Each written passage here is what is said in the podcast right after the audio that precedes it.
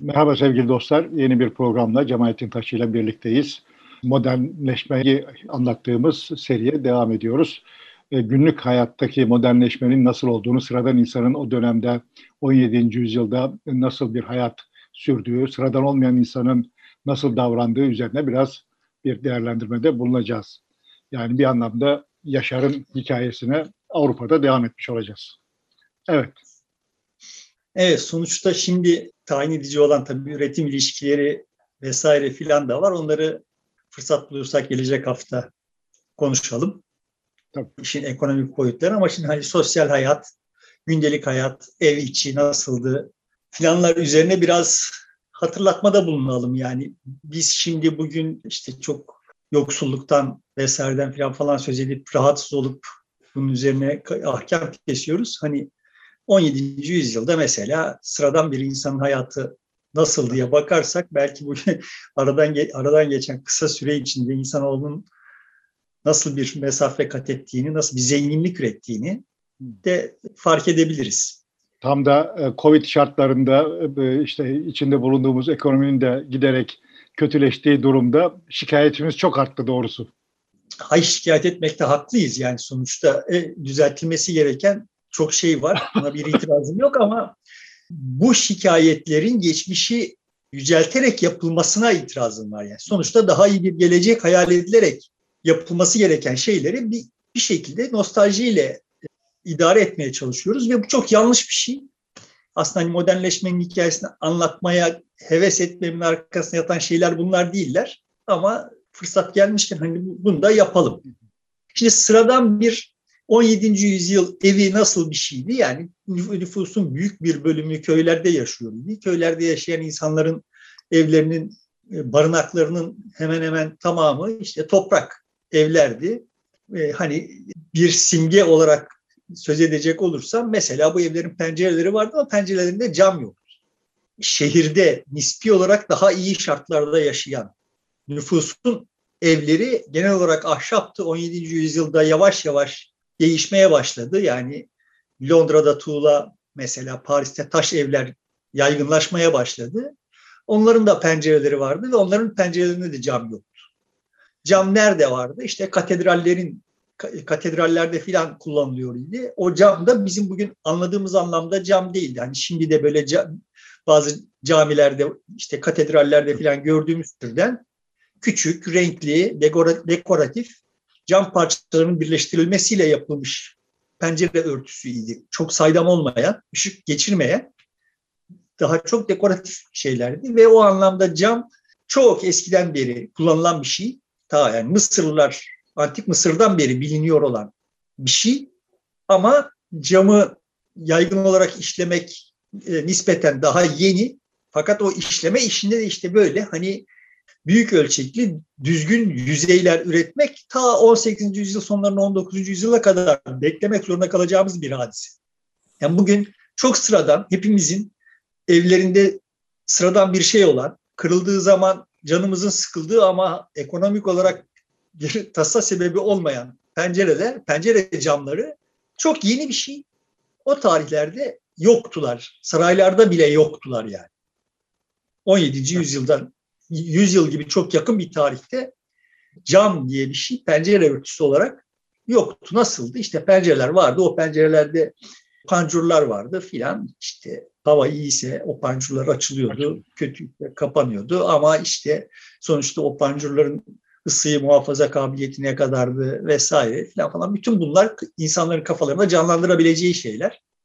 Bir başka sembolik şey sonuçta halı hemen hemen hiç yoktu. Halı o tarihlerde de Avrupa'da doğulu bir nesneydi, doğudan gelen bir nesneydi. Hani şimdi de böyle e, yurt dışından gelen zengin turistlerin kapalı çarşıdaki en e, gözde ticaret metağı olan halı aslında o tarihlerde de işte çok e, ciddi bir sosyal statü ve ekonomik statü göstergesiydi. Çünkü ithaldi ağırlıklı olarak. Bu, peki ne kullanılıyordu onun yerine? İşte hasır vesaire gibi şeyler yer e, yaygısı olarak kullanılıyor idi. Zaten hasır üzerinde yatılıyordu. Şilteler genel olarak saman şiltelerdi. Yün ve pamuk vardı ama yünlü ve pamuklu şilte lüks bir şeydi. Çok nadir rastlanan bir şeydi. Genel olarak saman şiltenin üzerinde uyuyordu insanlar ve o şilteler de böyle yerde hasır üzerine serilmiş oluyor idi. Zemin e, toprak mıydı yoksa tahta mıydı daha çok? Yani genel olarak köylerde toprak, şehirlerde e, ahşap olabiliyor idi.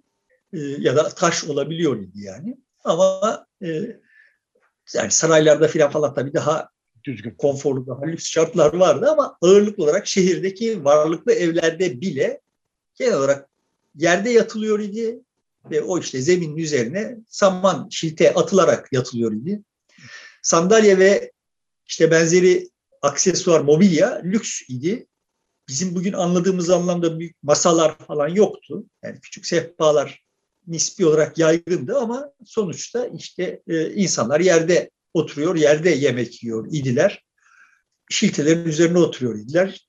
Bu konuda böyle araştırma yapanlar farklı kültürlerde insanların yerde nasıl oturdukları o zamanlar nasıl oturuyor oldukları üzerine de araştırmalar yapmışlar. Bağdaş kurmak mesela daha doğulu. İşte böyle dizlerini büküp oturmak daha batılı bir şey olarak o zamanlarda varmış.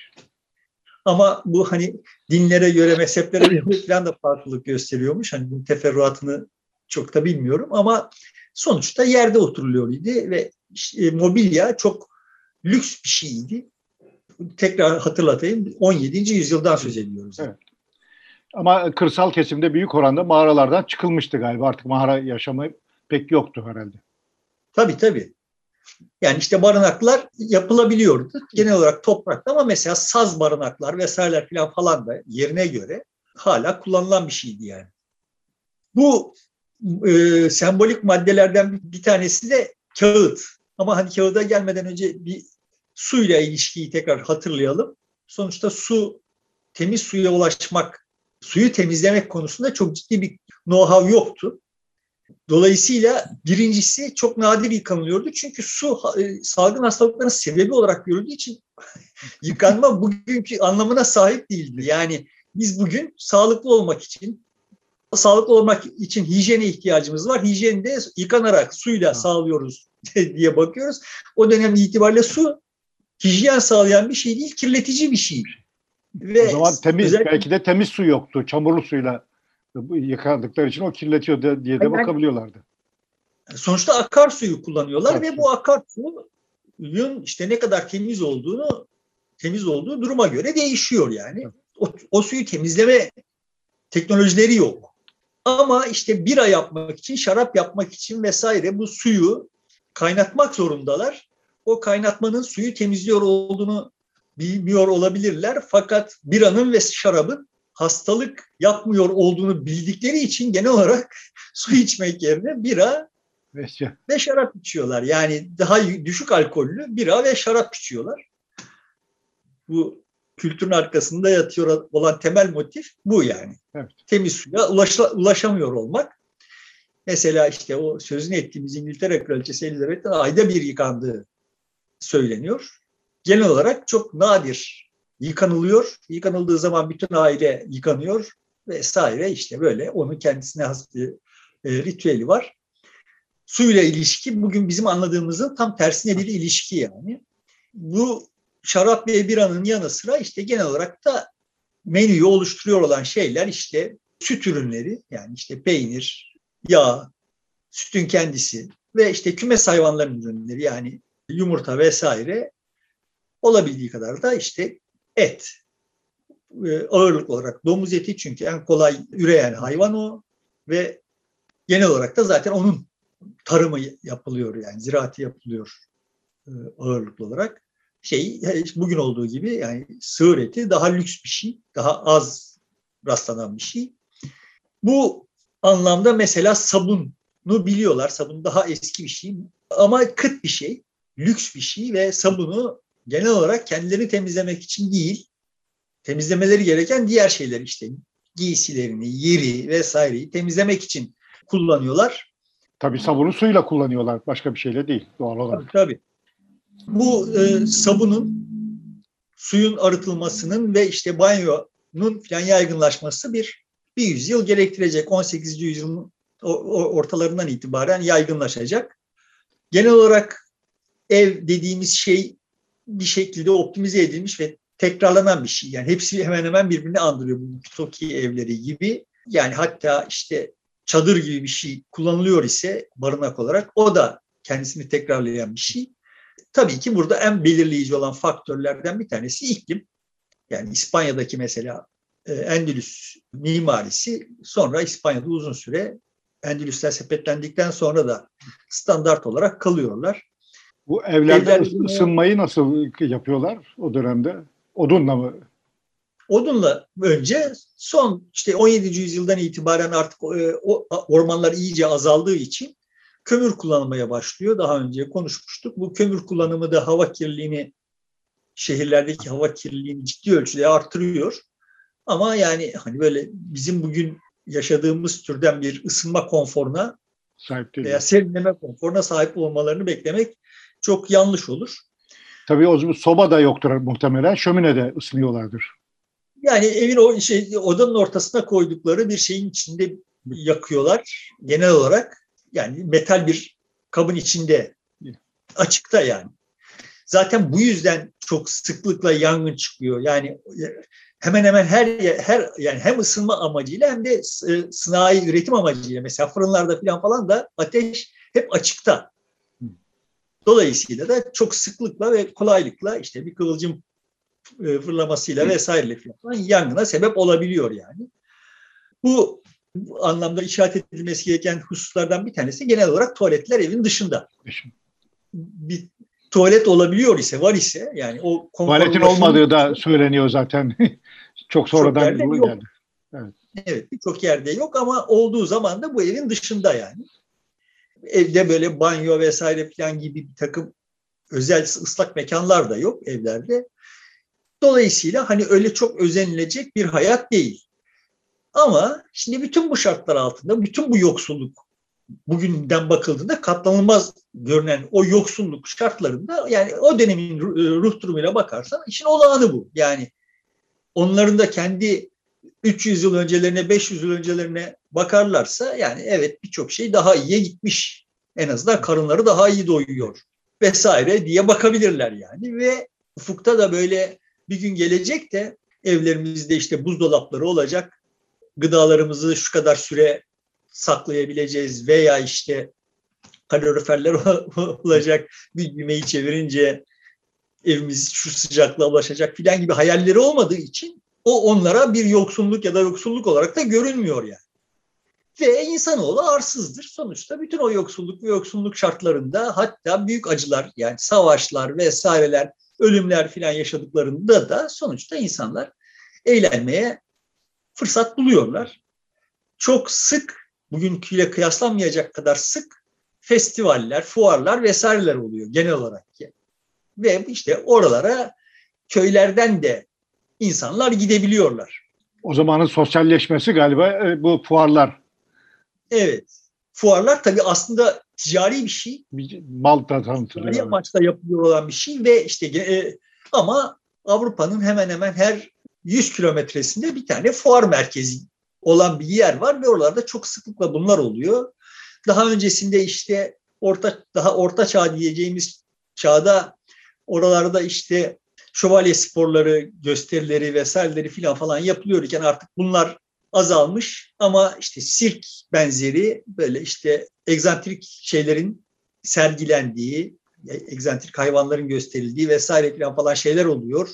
Bu çok yakın tarihe kadar genel olarak da böyle devam ediyor yani bir takım dövüş sporları üzerinden gösteriler oluyor. Yani bugünkü işte boks müsabakaları, güreş müsabakaları gibi müsabakalar oluyor. İşte bunları insanlar seyredip alkışlıyorlar. Horoz dövüşleri vesaireler oluyor.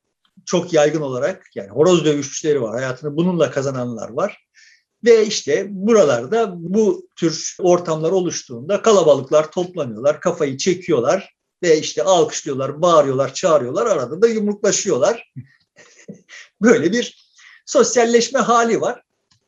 Bunu sıklıkla yapıyorlar. Bunun dışında tabii hemen her fırsatı değerlendirerek daha lokal şenlikler düzenleniyor. Yani işte düğünler vesaireleri, evlenme törenlerini vesaireleri bahane ederek daha sık e, şenlikler düzenleniyor. Orada dans ediliyor. hemen hemen her köyün normal şartlarda başka işleri oluyor, var olan ama böyle şenliklerde bir araya geldiklerinde işte çeşitli enstrümanlar çalan ve bir bando halinde işte bir takım müzik yapan insanlar var. Hemen hemen her köyde. Dolayısıyla işte onlar çıkıyorlar, müzik yapıyorlar, insanlar dans ediyorlar, bağırıyorlar, çağırıyorlar, türkü söylüyorlar. Veya yani işte hani genel olarak Anadolu'da da Anadolu'dan da bildiğimiz gibi işi yaparken türkü söylüyorlar yani. Evet. Hani senin kitabında yazdığın gibi. Sonuçta insanlar müziği bir sosyalleşme aracı olarak işte bir eğlence aracı olarak ta o tarihlerde çok yoğun olarak kullanıyorlar. Meddahlar var. Bunlar işte köy köy geziyorlar. Bir tür tiyatro sahneliyorlar. İşte bu ortak mekanlar var köylerde. Bu mekanlarda işte insanlar toplanıyor. Bu meddahları izliyorlar. Aşıklar var işte saz çalıp ya da neyse enstrümanlarını çalıp müzik yapıyorlar. Genel olarak işte daha yüksek sınıfların eğlenceleri biraz daha sofistike olabiliyor. Onların yaptıkları sporlar da biraz daha sofistike yani avcılık vesaire gibi şeyler e, yapıyorlar. Gelelim kağıda. Pencere camı ve halı nadir şeylerdi, lüks, lüks şeylerdi demiştik. Kağıt da lüks bir şey. Halı gibi kağıt da ağırlıklı olarak doğudan geliyor. Evet. Girmiş Avrupa'ya. Uzun süre bir ithal malı. Avrupa coğrafi sınırları içinde ilk kağıt üretimi Endülüs Emeviler tarafından Endülüs İspanya'sında yapılıyor. Ee, ve sonra nispi olarak işte önce Kuzey İtalya'ya Kuzey Avrupa'ya, daha Kuzey Avrupa'ya çok geç tarihlerde kağıt imalat sirayet ediyor. Oysa Çin, Çin'de ve Orta Asya'da kağıt çok önceden e, üretilmiş ve çokça üretilmiş galiba.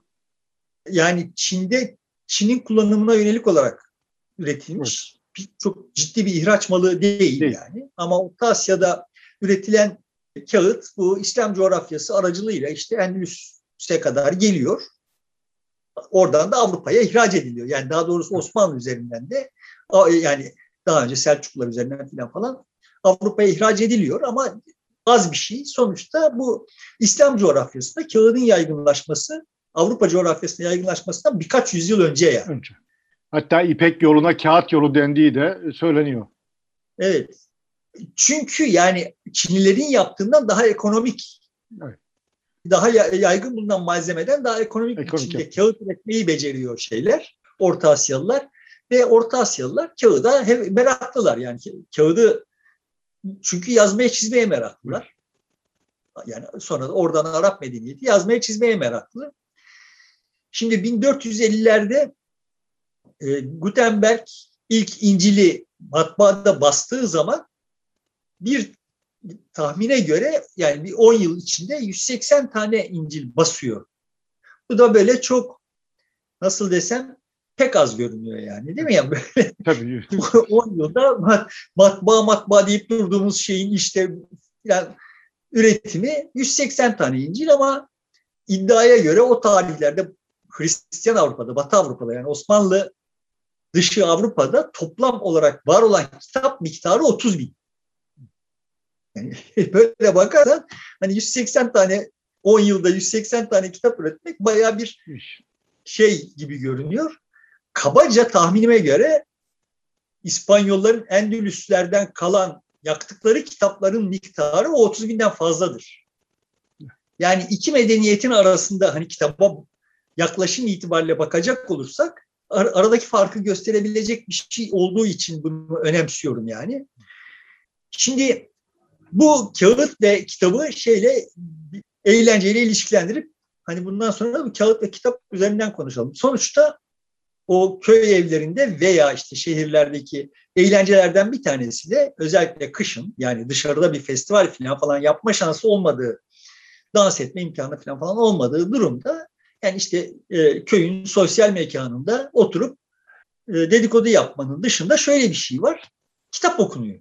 Bu Anadolu'da da yaygın bir şeydi. Belki hala yaşadığı yerler vardır. İşte Battal Gazi hikayeleri, işte Kerem'le Aslı hikayeleri filan falan. Okurlar tabii. Onlar sadece konuşmazlar, okurlar yani. O kitaplar şeyde durur, kıraathanede durur. Gelen medda yani yanında kitapla da gelmez. o kitabı okur. Hep aynı şey okunur yani ama hep hep de dinlenir. Netice itibariyle başka bir eğlence olmadığından filan. Sonuçta bu sesli kitap okuma çok yaygın bir şey o tarihlerde. Çok uzun sürede daha da yaygın olacak. Yani kitap çok yakın bir tarihe kadar sesli okunan bir şey. E çünkü normal e, hem e, okuma yazma bilen sayısı çok az hem de kitap sayısı az. Evet. Kitap 17. yüzyılın sonlarından itibaren sessiz ve okunabilir bir şey olmaya başlıyor ve bu muhtelif rahatsızlıklara yol açıyor. Yani neden? Çok anlaşılır şöyle bir sebebi var. Kitabı eğer sesli okumak zorundaysa kitabı dinleyenlerin dünya tasavvurunun dışına çıkmaman gerekiyor. Yani muhalif olamazsın yani. Ya da otoriteyi rahatsız edecek bir şeyleri söyleyemez, okuyamazsın. Ama eğer sessiz okuyorsan, kendine evet. okuyor ise pekala muhalif bir takım şeyler de okunabilir. Şimdi se- sesli okumak zorunda olduğun zaman demek ki muhalif şey metinleri evet. üretmenin de manası yok yani. Evet. Ee, yani yalnız okurken e, okuduğun gibi bir de yazabiliyorsun da. Muhalif şeyler de yazabilirsin. İşte eğer bu yalnız okunabiliyor ise muhalif şeyleri yazmanın bir manası var. Okunamayacak ise yazmanın bir manası yok çünkü okunamayacak yani. Ya da yazıyorsun ve işte orada bir yerlerde kalıyor. Yani sen işte Voltaire'sin ve yazdıkların ulu orta okunamıyor. Eğer okumanın, kitap okumanın genel modu sesli okumaysa senin yazdıkların yaygınlaşmıyor. Ama eğer sessiz okumaya başlanmış ise bunlar yaygınlaşıyor. Ve bu böyle bu çok şeyi değiştiriyor. Geleneğin böyle değişmesi sosyolojide vesaire kültürde çok şeyi değiştiriyor ama hani böyle zannedildiği gibi de çok nasıl desem coşkuyla olumlulukla falan falan karşılanmıyor. Bilhassa kadınların bilhassa işte böyle yataklarında sessiz kitap okumaları üzerinden ciddi ciddi yani sadece kilise değil, kiliseye yakın aydınlar da ya da genel olarak aydınlar da yani bunu tehlikeli buluyorlar yani. Buradan böyle bir takım cinsel çağrışımlar falan falan yapılıyor ve bunu eleştiren, bunu telin eden o hayat tarzının tabii ki o yani bir, bir hayat tarzının da bir göstergesi yani yatağında gece tek başına ya da gece değil artık da tek başına kitap okuyan bir kadın bir simge ve bu bir hayat tarzının simgesi ve bu hayat tarzı bizim bugün modernleşme diyebileceğimiz şeyin sürecin bir parçası olarak çok simgesel bir mana taşıyor ve bu şiddetli bir reaksiyonla karşılaşıyor yani.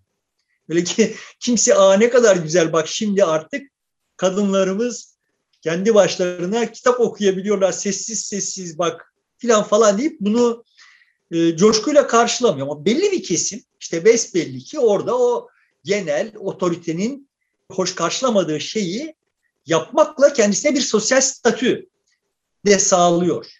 Burada görüyoruz ki bir defa daha görüyoruz ki işte otoriteyle o otoriteye baş kaldırıyor olan sessiz sedasız baş kaldırıyor olanın arasındaki mücadelede bir taraf gücüyle öteki tarafta cazibesiyle rekabet ediyorlar ve işte ikisi de bu süreç boyunca defalarca karşı karşıya gelecekler.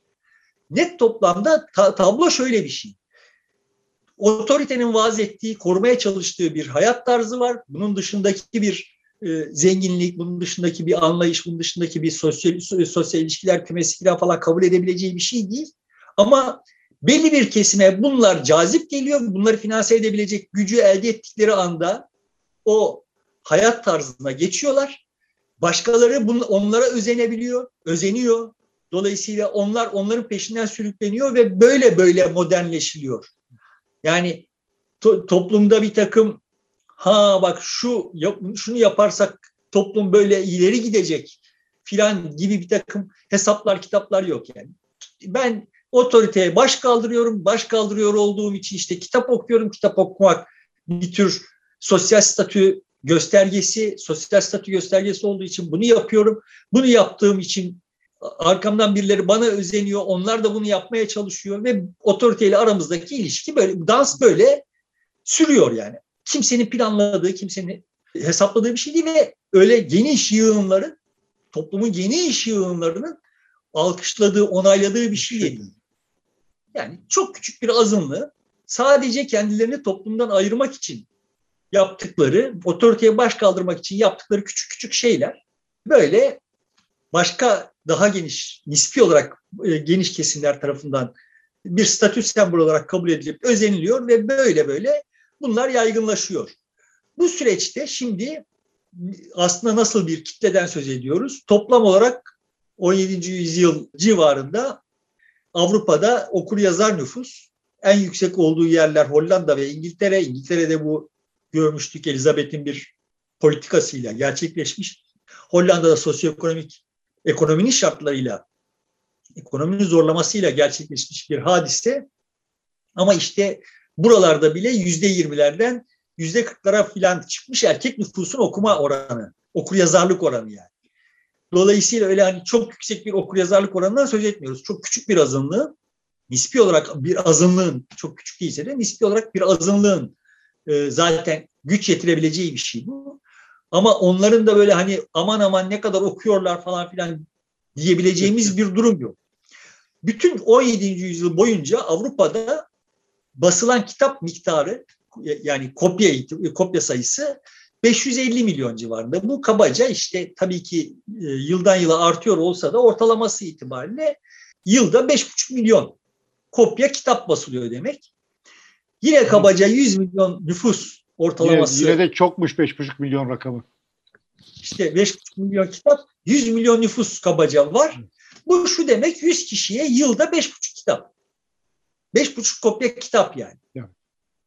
100 kişiye 5,5 kopya kitap. Bugün itibariyle e, basılıyor olan yani bugün üstelik de bir de hani kitapların önemli bir bölümünün elektronik ortamda transfer olduğunu düşün, düşünsek, onu pas geçsek bile bugün itibariyle üretilen kitaplarla mukayese etmeyecek, mukayese edilemeyecek kadar az kitap basılıyor. Ama bu geometrik olarak artışın başladığı bir, bir tarih. Çünkü e, mesela 18. yüzyılda bu 17. yüzyılda 550 milyon olan kopya sayısı 18. yüzyılda 1 milyara çıkacak. 16. yüzyılda 200 milyon. Yani 16. yüzyılda 200 milyon iken 17. yüzyılda 550 milyona çıkmış. 15. yüzyılda hepten 10 milyon yani bütün basılan kopyalar yani matbaa o dönemde işte e, devreye girmiş. Basılan kopyalar bir yüzyılda basılan kopya 10 milyon. Elle çoğaltılan kopya da kabaca 8 milyon civarında. Dolayısıyla şimdi 15. E, yüzyılda toplam 18 milyon kitap üretilmişken 16. yüzyılda 200 milyon kitap üretilmiş, 18. 17. E, yüzyılda 550 milyon, 18. yüzyılda 1 milyar. Böyle bir süreç bu. Ama böyle hani bu kitaplarda aman ne kadar bilim, kültür vesaire filan falan zannetmenin alemi yok. Ağırlıklı olarak bunlar İncil, dini metinler, evet. genel olarak çoğaltılan e, metinler. Bunun dışında da işte o 18. yüzyılla birlikte işte gazete, dergi vesaire filan falan gibi şeyler başlıyor. Yani öyle aman ben bilim öğreneyim, felsefe öğreneyim filan falan diyen nüfus son derece sınırlı bir nüfus. Tabii. Zaten bilim yok yani ortada. hani bu tarihler itibariyle bilim yok ortada. Ama o, o dönemde insanlar, bir kitabı kaç kişi okuyor diye bir istatistik var mı? Yani vardır herhalde ben bilmiyorum ama zaten dediğim gibi hani bu bir kitabı kaç kişinin okuduğunu da çok önemli çünkü kitapların çoğu sesli okunuyor. Evet. Yani bu mesela kiliselerde, manastırlarda vesaire falan falan da böyle olduğu için hani sonuçta kitaptan kaç kişinin haberdar olduğu yani Türkiye'de Battal Gazi efsanelerini, e, menkıbelerini filan bilen insanların sayısı her zaman okur yazar insanların sayısından çok daha fazla. Fazla. olmuştur yani. Bu bilgi üretimi ve transferi işi 18. yüzyıldan itibaren e, artacak ve orada da hani böyle şöyle bir hayal kurulması yanlış olur. Ço- çoğunlukla üretilmiş olan bilgiler yanlış bilgiler. Yani dünya hakkında, insanlık hakkında yanlış bilgiler üretilecek ve yayılacak. Yani, yani bu e, şimdi bizim sosyal medyadaki bilgilere benzer diyebilir miyiz? Tabii tam ben de onu söyleyecektim yani. Şimdi böyle sosyal medyaya bakıp o ama işte filan bu burada yanlış bilgiler yayılıyor filan falan deniyor. Yani halbuki tarih boyunca her zaman üretilen ve yayılan bilginin içinde yanlış olanı doğru olanın misliyle fazlası oldu. O tarihlerde de üretilen bilgi ve yayılan bilgi genel olarak doğru bilgiler çok daha fazla yanlış bilgiydi. Mesele demek ki böyle teker teker o bilginin içeriğine bakarak falan anlaşılabilir bir şey değil. Ama ne olmuş oldu bütün bu süreç içinde? Bu bilginin hangisine güvenilir, hangisine güvenilmez olduğu konusunda bir takım soru işaretleri belirdi. Bu soru işaretlerine yönelik olarak bir takım kafalar yoruldu ve bir anlamda hepimiz de bize gelen bilgiyi test edecek, kendimizce test edecek bir takım antikorlar geliştirdik. Geliştirdikten ne oldu? Yani sonuçta tekrar aynı şey, yere döneceğim bu Bregman'ın kitabına.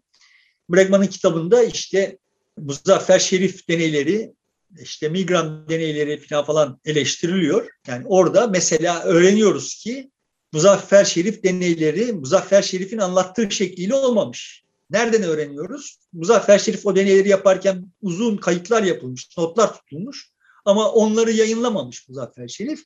Aradan yıllar, onlarca yıl geçtikten sonra araştırmacılar o notları, o kayıtları yeniden analiz ettikleri zaman görüyorlar ki yani aslında Muzaffer Şerif'in iddia ettiği gibi gerçekleşmemiş o sosyal deneyler. Hani bu öğrenci kampları, bir kampta öğrencileri toplayıp bunları iki gruba ayırıp işte kimlik çatışmaları vesaire falan falan konusunda yaptığı söylenen deneyleri, deneylerde deneycilerin Muzaffer Şerif'in talimatıyla çocukları aslında kamplaşmayan çocukları kamplaşmaya zorladıkları vesaire filan falan ortaya çıkmış. İşte Milgram deneyinde aslında insanların öyle başkalarına pek de keyifle yüksek voltaj vermeye yanaşmadıkları, deneyiciler tarafından zorlandıkları, tehdit edildikleri ve kayıtların önemli bir bölümünün de yani deneyler sırasında yaşanan önemli bir bölümünde gizlendiği ortaya çıkmış. Kademe kademe bu tür e, bilgiler ortaya çıkıyor yani. Şimdi buradan neyi anlıyoruz? Yani bizim çok güvendiğimiz bilim denen mecra tarafından bize sunulmuş olan bilgiler de yanlışmış. Ya, ya, yanlış olduğuna olmazsa zaten alışırız da yalanmış yani. Yalan. Yani bazı e, insanlar kendi kafasındaki düşünceleri yaptığı deneylerin ürünüymüş gibi bize herhalde sunmuşlar. Onu halbuki evet. o deney yanıltmasına rağmen. Evet sonuçta o dönem şöyle bir dönem yani 1960'lar. Yani işte bu tür e, e, yani e, o Nazi hikayeleri falan falan yaşanmış, bitmiş.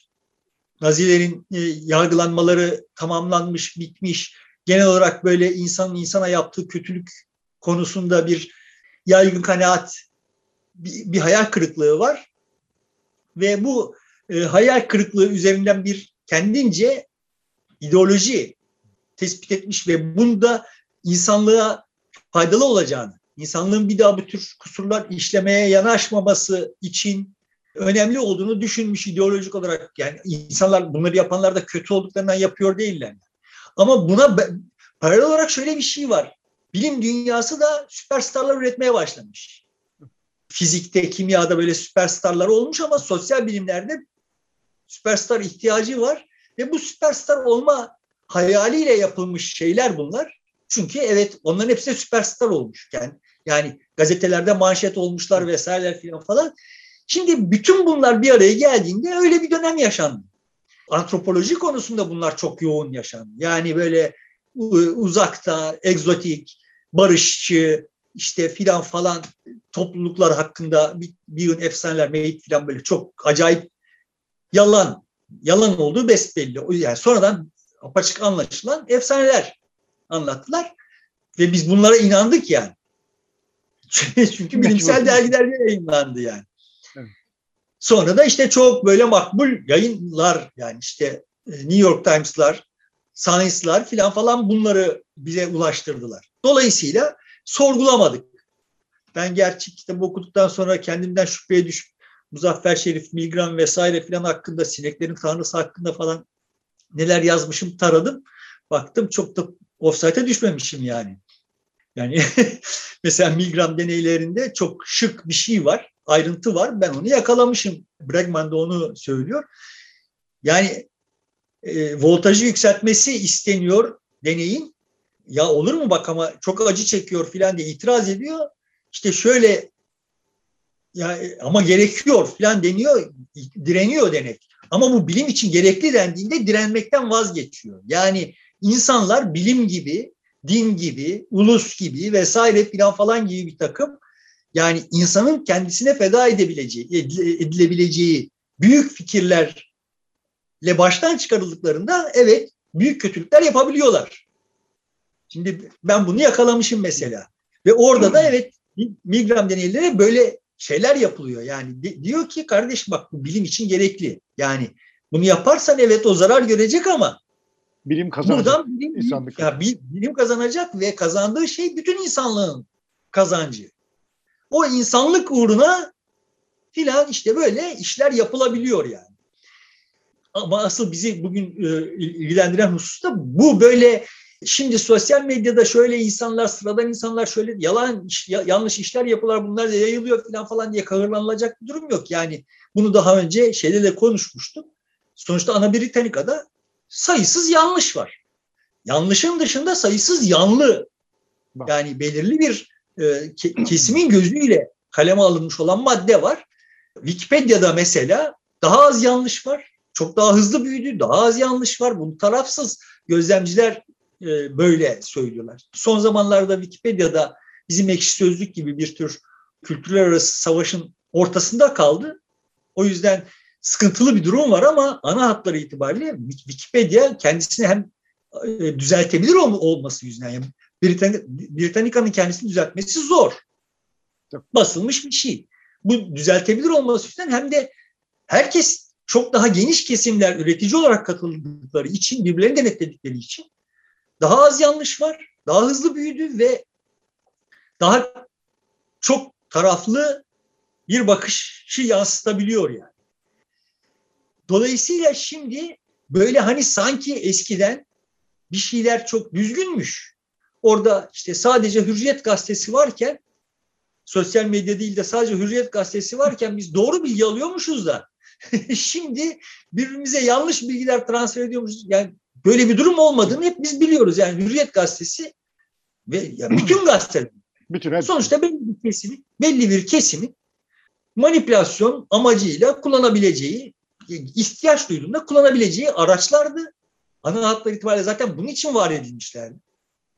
Yazı işleri yani sabahları toplanıyor, o günün gündemini belirliyor, ona uygun e, malzeme üretmesini bekliyor o, muhabirlerden. Onlar da ona uygun topluyor çünkü haberi girecek ona uygun yaparsa sistem böyle çalışıyordu. Evet ama her yaptıkları manipülasyonda manası çıkmıyor yani. Demeye çalıştığım eğer şimdi büyük elçiler mevzuunda bir, şey, bir e, hükümetin şöyle bir tavır almasını talep ediyor ise gazete ona göre senin dediğin gibi ona göre bir takım işler yapılıyor idi. Yapılıyor yani ve genel olarak tablo böyleydi. Modernleşmenin başlarında da evet bu basılı malzeme yaygınlaşmaya başladığında ilk olan şey çok ağırlıklı olarak yanlı, manipülatif malzemenin, yanlış bilginin yayılması oldu. Tekrar vurgulayayım. Ortada dolaşımda olan bilginin büyük bölümü her tarihte yanlıştır.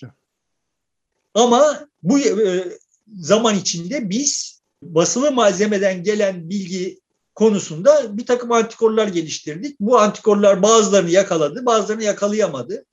Her zaman da böyle oldu. Her zaman da insanlar önce bir maruz kaldıklarını donanımsız olarak yani şimdi e, Anadolu'ya gitsem Battal Gazi hikayeleri dinlemiş olan insanlarla konuşsan onlar oradaki menkıbelerin sahiden de olmuş olduğunu işte bir adamın bir e, bölüğü şey girip hepsinin kellesini uçurduğunu filan falan gerçek zannediyorlardır. Yani. Mümkün. en azından şimdikiler zannetmiyorlarsa da onların dedeleri öyle zannediyorlardır yani. Ya da işte birilerinin sevgilisine ulaşmak için dağı deldiğini, sahiden de dağı deldiğini zannediyorlardır ya. Vay ne aşklar yaşanmış. Lan bizim ne zavallı kadınlara maruz kalmışız filan diye kahırlanıyorlardır mesela. Kahırlanmışlardır en azından.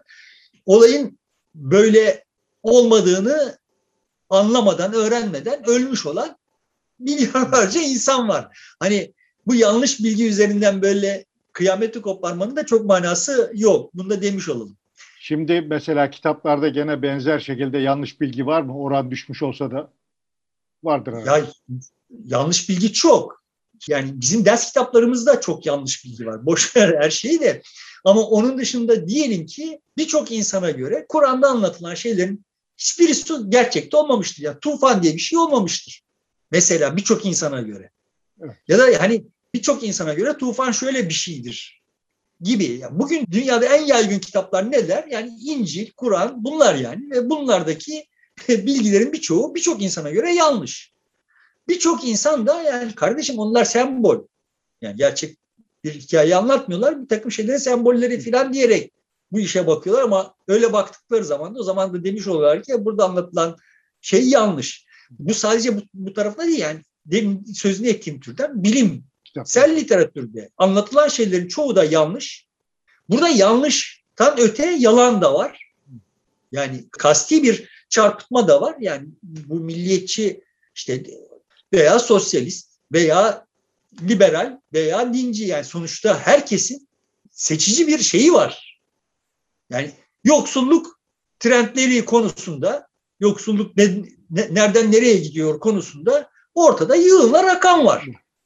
Ve bu rakamlar birbirleriyle çelişiyorlar. Kimileri kimleriyle çelişiyor yani. Baktığın zaman hepsi doğru. Ama herkes kendi ihtiyacı olanı oradan seçmiş, çekmiş, almış ve bunu kullanıyor. Dolayısıyla basılı malzemenin içinde de yanlış da çok, yalan da çok, doğru çok az yani. Şimdi, Varsa e, doğru. Merak ettiğim bir şey daha var. Şimdi dini kitaplar işte Kur'an, İncil gibi ve baskısı e, diğer kitaplardan hala çoğunlukta mı? Bilgin var mı? Tabii bütün tarihler bu tarih boyunca en çok basılmış e, en çok çoğaltılmış kitap İncil açık ara. Yani çünkü çünkü o nesiller boyu ve çok geniş Direkt, evet. bir nüfusa hitap, hitap ediyor. Kur'an için de aynı şey geçerli. Yani sonuçta Kur'an'ı okumuş olman gerekmiyor. Hemen hemen her Müslüman evinde bir Kur'an olması gerektiğine dair bir kanaat var. Tabii ki bu teknik olarak bundan Türkiye'nin hikayesinde de söz etmiştik. Bundan 60 yıl önce çok da kolay bir şey değildi. Elle çoğaltıldığı tarih itibariyle bakıldığında çok da kolay bir şey değildi. Ama şimdi hemen hemen her Müslümanın evinde bir Kur'an var. Kur'an okumayı bilmeyenlerin evinde de var yani. Birçoğunda birçok birkaç Kur'an var. Çünkü işte hacca gitmiş birileri oradan hatıra getirmiş filan falan oluyor. Dolayısıyla böyle bakıldığında açık ara kutsal kitaplar en çok basılan kitaplar. Bu Tolkien'in kitapları filan falan bir ihtimal çok kısa sürede en çok bu kadar kısa süre içinde en çok basılan, satılan kitaplar oldular yani bu FRP kitapları falan ama zannediyorum onların onlar da toplamda kutsal kitaplardan daha az basılmış durumdalar. Özetleyecek, toparlayacak olursak çok elverişli olmayan şartlarda ama o şartların alternatifinin e, de mümkün olduğunu bilmeden çünkü zaten o dönem, o tarih itibariyle o alternatifler mümkün değildi. Yani evlerini daha iyi ısıtmaları veya işte konutlarını daha dayanıklı malzemeden yapmaları veya pencerelerine cam takmaları falan falan zaten mümkün olmayan, bunun mümkün olabilecek olduğunu da bilmeyen.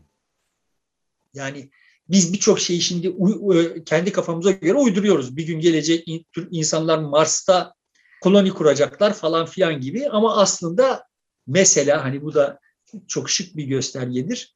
1960'larda herhangi bir insana sorulsa işte 2000 yılına gelindiğinde insanlar bir daha Ay'a gidecekler mi? Ay'da koloni kuracaklar mı? diye sorulsa birçok insan evet kuracaklar. Kurmaları mümkün diye cevap verirdi. Ama internet mümkün mü diye sorulsaydı kimse internet mümkün diye, diyemezdi. Yani çünkü, çünkü bunun işaretleri yok. Ama biz ayda koloni kur, kurmayı falan falan geç. Ay'a ikinci defa yolculuk yapmadık. İnsan yollamadık.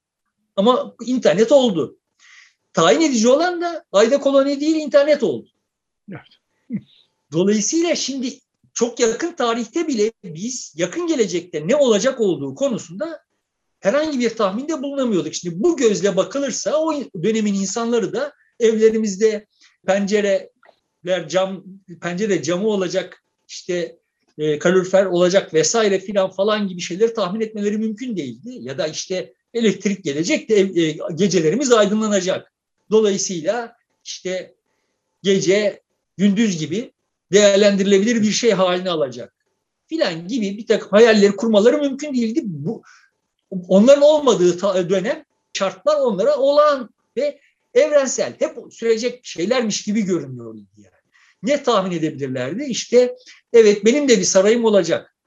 Saraylar çok olacak. Daha çok saray olacak. Dolayısıyla daha çok köle olacak filan diye tahmin edebilirlerdi. Ama o saraylarda işte şöyle bir ısınma sistemi olacak, böyle bir aydınlanma sistemi olacak tahmin edemezlerdi. Oldu. Olan o, o oldu yani. O yoksulluk şartları dolayısıyla işte çok evrensel şartlar da daha insanlar işte e, onlara uyum sağlamış bir biçimde yaşıyor idiler ve bu oradan sonrasını böyle hani ama şu da olsun bu da olsun filan falan gibi e, bir şeyleri ihtiyaçları idrak etmişler de ona göre işler yapmışlar filan falan değiller. Pekala işte acılar çekiyorlardı sonra gidip eğleniyorlardı dans ediyorlardı cinsellik bugünkü kadar, bugünkü gibi kontrol altında değildi. O festivallerde kafa çektikleri zaman kimin elinin kimin cebinde olduğu çok da belli olmayabiliyordu. Hala da öyledir yani. Kırsalda olay şehirlere kıyasla hala daha kontrolsüzdür. Ve otoritenin ana derdi onu kontrol etmekti. Onunla beraber işte servetin dağılımı vesaire falan falan ama tabii ki bunun en temelinde cinselliğin kontrolüydü elinden ne geliyorsa onu yapıyor idi. Bunun elinden gelenin ağırlıklı kısmı da kadını bastırmaktı. Dolayısıyla kadın o tarihlerde de bugünkünden daha zor durumdaydı. Yani işte okuma yazma istatistikleri vesaireler falan falan da bunu gösteriyor zaten. Ve işte o tarihlerde de kitap okuyan kadın otorite için ciddi bir tehditti. Dolayısıyla oradan buraya ciddi bir yol alındı. Bu yolda böyle aa bak biz böylesi daha iyi olacak filan onu yapalım deyip bir mutabakat sağlanarak olmadı. Aksine kadınlar mücadele ettiler. Çok kanlı safhaları olan bir mücadeleydi o. Burjuvalar mücadele ettiler. Çok kanlı safhaları olan mücadeleydi. Ve işte böyle özentiyle aa bak onun hayatı benimkinden daha şık. Özentisiyle yürüdü bu işler. Sen Exupéry'nin bir şeyi var. Onunla kapatalım yani bu haftayı. Diyor ki şimdi tam kelime kelime söyleyemeyeceğim ama insanlara gemi yaptırmanın yolu onlara marangozluk öğretip gemi yapımını programını çıkarıp o programı onlara talimatlar halinde aktarmak değildir. İnsanlara gemi yaptırmanın en kestirme yolu onlara açık denizlere, engin denizlere açılma hayali. Kurtulmak kurdurmaktır yani.